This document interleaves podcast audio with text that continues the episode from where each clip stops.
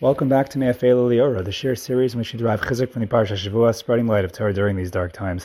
And here at the database with Rabbi Shua Eisenberg, this week's Parsha is Parshas Vayetze, and Vayetze really has an important bit to share with us about the concept, the matzav, the circumstances of choshech and galus, darkness and exile. And that is because at the beginning of our Parsha, Yaakov Avinu is on his way into exile for the first time, running away from Esav, who is in pursuit of him over the brachos. Of course, Esav wants to kill Yaakov.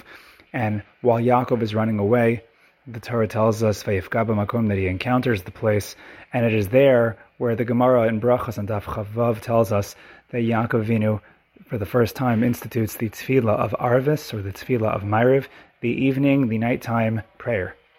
And it is there where we will find our chizuk for today.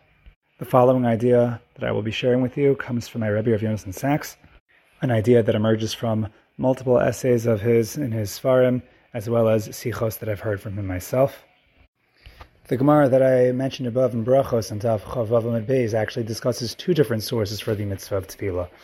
Rabbi Yeshua ben Levi holds that tefillah is really based in the karbanos, the karbanos tamid. Of course, there's shachris in the morning that corresponds to the karban tamid shel shachar. The tefillah of mincha in the afternoon corresponds to the tamid shel bein ha'arbayim. And although there are no karbanos offered at night, Ma'ariv actually corresponds to the burning of the marma pedarim, the the chalavim, the burning of the fats in the limbs, which took place afterwards in the evening. Alternatively, as we referenced earlier, it's Rabbi Yossi, Rabbi Chanina, who holds that tefillah is really based on the avos, the tefillah of Avraham, which corresponds to Shachris, the tefillah of Yitzchak, which corresponds to Mincha, and of course the tefillah of Ma'ariv, which corresponds to Yaakov Avinu. Now, what's interesting is that on the very next daf, on Chaf Zayin the Gemara discusses what is presumably a separate machlokas between Rabbi Gamliel and Rabbi Yeshua, whether the tefillah of Ma'ariv, the tefillah of Arvis, is considered a reshus or a chova. Is it optional or is it obligatory? And we hold Maker Adin, um, like Rabbi Yeshua, we paskin that tefillah Arvis is indeed a reshus. Of course, it doesn't mean that you are allowed to skip it, but it means that there are certain leniencies that apply to the tefillah of Ma'ariv. What the Gemara does not explain is why one should treat Ma'ariv any differently from Shachas and Mincha. If Shachas and Mincha are a chova in every which way, then why would Ma'ariv be only considered a quote-unquote rishus? Why would Ma'ariv have any leniencies that Shachas and Mincha do not have? What's very fascinating is that Rashi in Maseches Shabbos on Daf Tes actually addresses this question, Tesamid Beis, um, Rashi explains that if Tefillah corresponds to the Karbanos, then there's understandably a marked difference between Ma'ariv and the other Tfilos, as there's actually no Karban Kavua for Ma'ariv the way there is for Shachas and Mincha. There's a Karban Tamid for the morning, there's a Karban Tamid for the afternoon, but there's no actual Karban for the nighttime. And if there was no Karban in the nighttime, you could understand why Ma'ariv would have a more lenient halacha that it would be considered a Rishus. And it would stand to reason then that according to the Man D'amar, that Marav is really a chova, perhaps that could align with the opinion that tefillah really corresponds to the avos. Because why, after all, would you differentiate between Avram, Yitzchak, and Yaakov? All of their tefillahs were significant and impactful. And so, what, we, what emerges from Rashi is that if you assume that tefillah corresponds to the avos, then really Shachar, Mincha, and Marav should all be obligatory. Whereas, if it corresponds to the Karbanos, we could understand why Ma'ariv would be more lenient.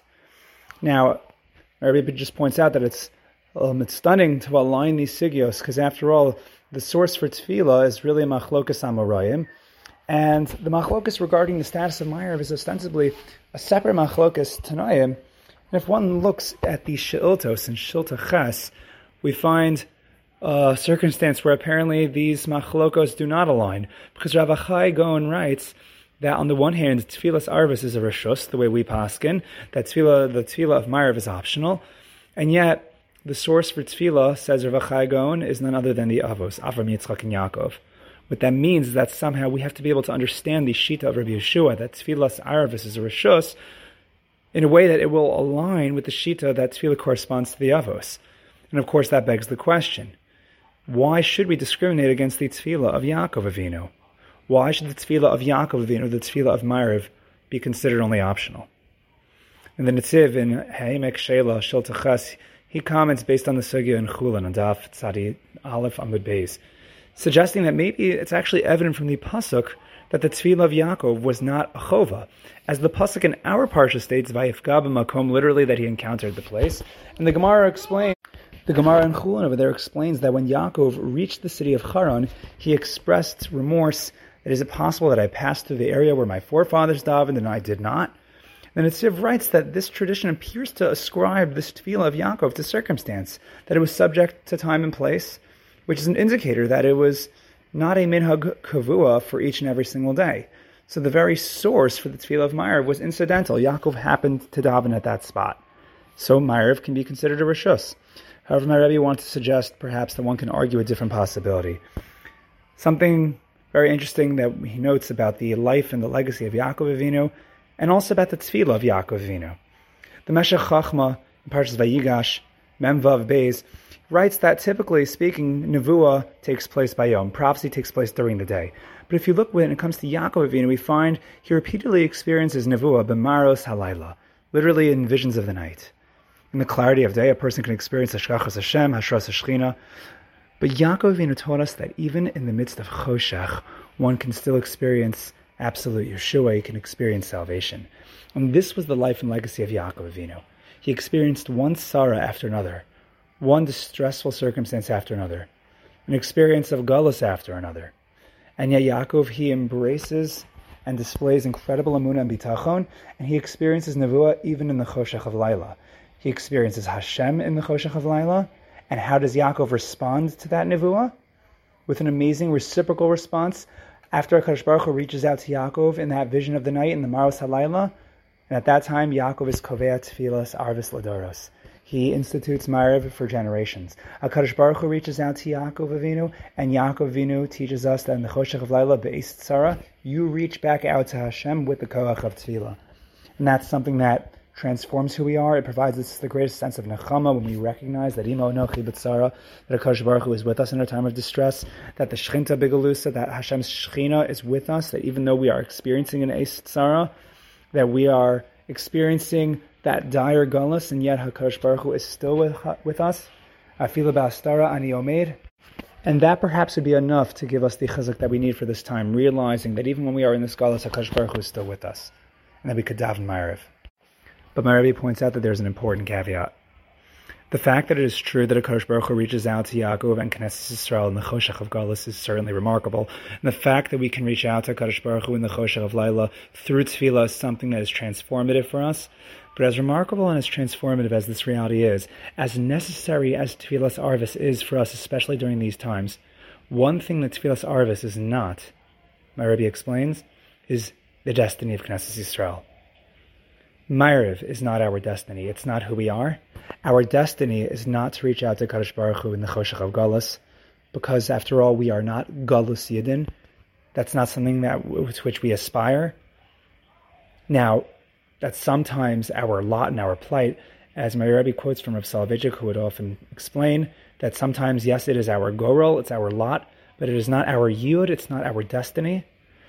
Our destiny is to be able to reach out to Hashem in the light of day, the time of Yeshua, not the Choshech of Laila. And that is why, says my Rebbe, the tefillah of Yaakov Avinu, tefillas Arvis, always was, always is, and will always remain a tefillas Rishus. It is not a tefillah kavua. It is not a set tefillah in the same way. And I would add that perhaps, as per the Netziv that we quoted above, this tefillah of Ma'ariv is in fact incidental. It's dependent on temporary, unideal conditions, the conditions which we are in right now, which will not last forever. We will not stay in this. We daven Ma'ariv now because we need to. But our tefillah kavua and our avoda kavua is be'etzem hayom. It's be'emtza hayom. It is in the midst of the day when we experience Geula. To be able to reach out, not just Tzarav Yagon Vemtza V'Shem Hashem but even Kosi Shua Sisa V'Shem Hashem. Not just in the time of Tzara, but in the time of Yeshua, the time of salvation, the time of Geula. So we should be zocha to not only reach out to Hashem in the choshech of Galus with our tefillas ma'ariv, but we should also be able to reach out to Hashem in the light of the Geula with the coming of Mashiach Amenu. This shiur is dedicated to Nishmas and Imrasich Harachu Bastavtzi Hareni Kapars Meshkava. This shiur is also dedicated for the Matzav in Eretz Yisrael. Those who were wounded in the Milchama should experience a refuah shalema. Every single one of the hostages should return from captivity very soon, safely. Every member of Knesset Yisrael that has fallen in this Milchama should experience an aliyah for their neshama, and Hashem should take a nekama for their dam. All the relatives of those who have fallen in this Milchama from Knesset Yisrael should experience a nechama. Tzahal should experience Hatzlacha and Nitzachon in this Milchama, and all of Yisrael should experience Geula b'Meir b'Yameinu. Have an absolutely wonderful Shabbos. Thank you for joining us here at the database.